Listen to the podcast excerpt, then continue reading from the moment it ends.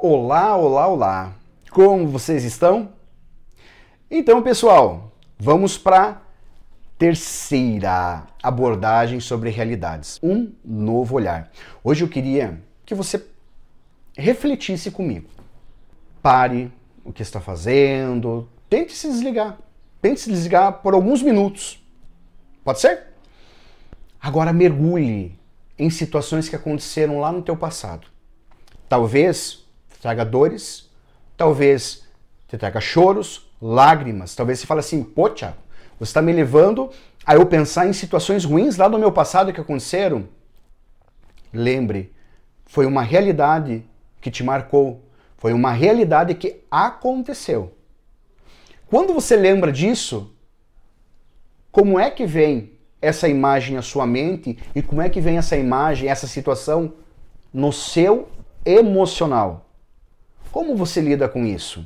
Eu sei que não é fácil lidar com situações passadas que nos trouxeram dores, tristezas, lamentações, choros, sofrimentos, mas nós precisamos lembrar que tudo em nossa vida é uma realidade e como nós enfrentamos essas realidades determinam muita coisa, como nós vamos viver o nosso futuro.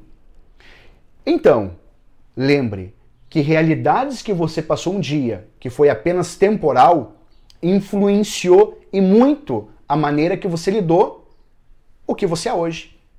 O que você é hoje, a pessoa que você é, está fundada em realidades que você passou com a ótica que você enfrentou, a maneira que você decidiu avançar. Seja avançando ou talvez abrindo mão de áreas da sua vida. Mas lembre que o que você é hoje está fundado em situações passadas. Pensa comigo. Se essa situação que você lembra te traz dor, te traz sofrimento, tem que mudar a tua ótica. Tem que mudar tua mentalidade sobre isso. Pensa comigo.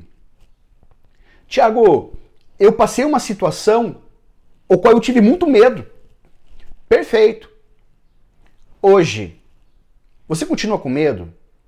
Continuo. Quais os resultados que você teve de não lidar com o medo, de não lidar com essa situação? Quais os resultados você teve? Agora eu quero falar no mesmo exemplo do medo, apenas um exemplo. Se nós formos olhar na Bíblia, a Bíblia fala que nós podemos tudo naquele que nos fortalece. A Bíblia fala que nós somos mais que vencedor e a Bíblia também nos fala que o verdadeiro amor lança fora todo medo, o amor que vem de Deus. Então, se eu entendo que o amor de Deus lança fora todo medo e eu me deixei ser dominado por medo, eu preciso mais desse amor. Talvez eu não me sinta amado.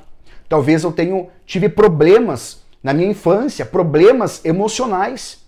E eu busco hoje escolher coisas para preencher esse estado emocional que muitas vezes precisa preenchido primeiramente por Deus e segundo passo por você mesmo.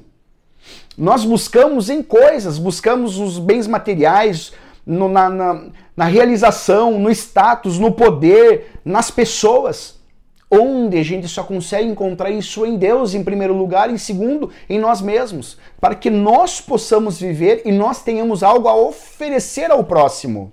Porque o grande segredo não está em eu receber do próximo, mas em eu oferecer algo. A Bíblia fala: maior graça é dar do que receber. Porém, a maior parte do ser humano quer receber algo antes de oferecer.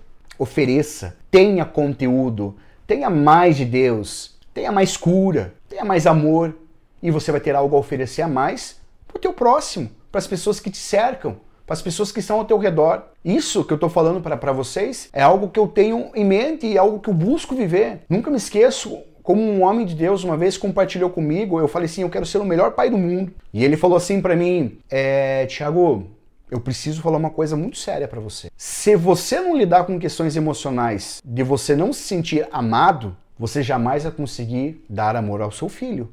Não tem como você dar algo que você não tem. E eu fiquei pensando, naquele momento fiquei, né, não entendia muito, mas anos depois eu consegui compreender o que aquele homem sábio quis me ensinar. Tenha muito amor tenha conteúdo, para que você tenha conteúdo para oferecer para o seu filho. Caso contrário, vai passar apenas de bem material. E depois que você pensou nisso, nesse exemplo que eu dei, conversamos um pouquinho aqui, lembre, talvez você possa pensar, mas Thiago, eu percebo que algumas áreas da minha vida não avançam. Pois é, o limite quem estabelece é você mesmo. A maneira que você enfrentou as realidades lá atrás trouxeram situações que você vive hoje. Mas as realidades que você vive hoje, é você que decide como vai enfrentar. Mas, Thiago, eu não consigo. É você que coloca o limite. Ninguém coloca limite em nós. Somos nós que estabelecemos os limites até onde vamos, até onde não vamos. Mas a Bíblia nos fala: se, pois, o Filho vos libertar, verdadeiramente sereis livres. João 8,36. Deus nos liberta. Além disso, se eu consigo avançar e entender algo não está me fazendo bem, o mesmo esforço que eu emprego para algo que não me faz bem, eu vou empregar esse mesmo esforço para algo que me faz bem. Porém, eu tenho que ter coragem de enfrentar e decisão. Pode doer no momento, mas depois traz resultados benéficos. Tiago, eu não quero enfrentar porque está tão dolorido.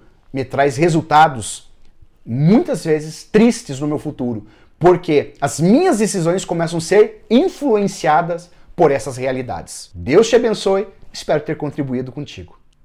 Um grande abraço.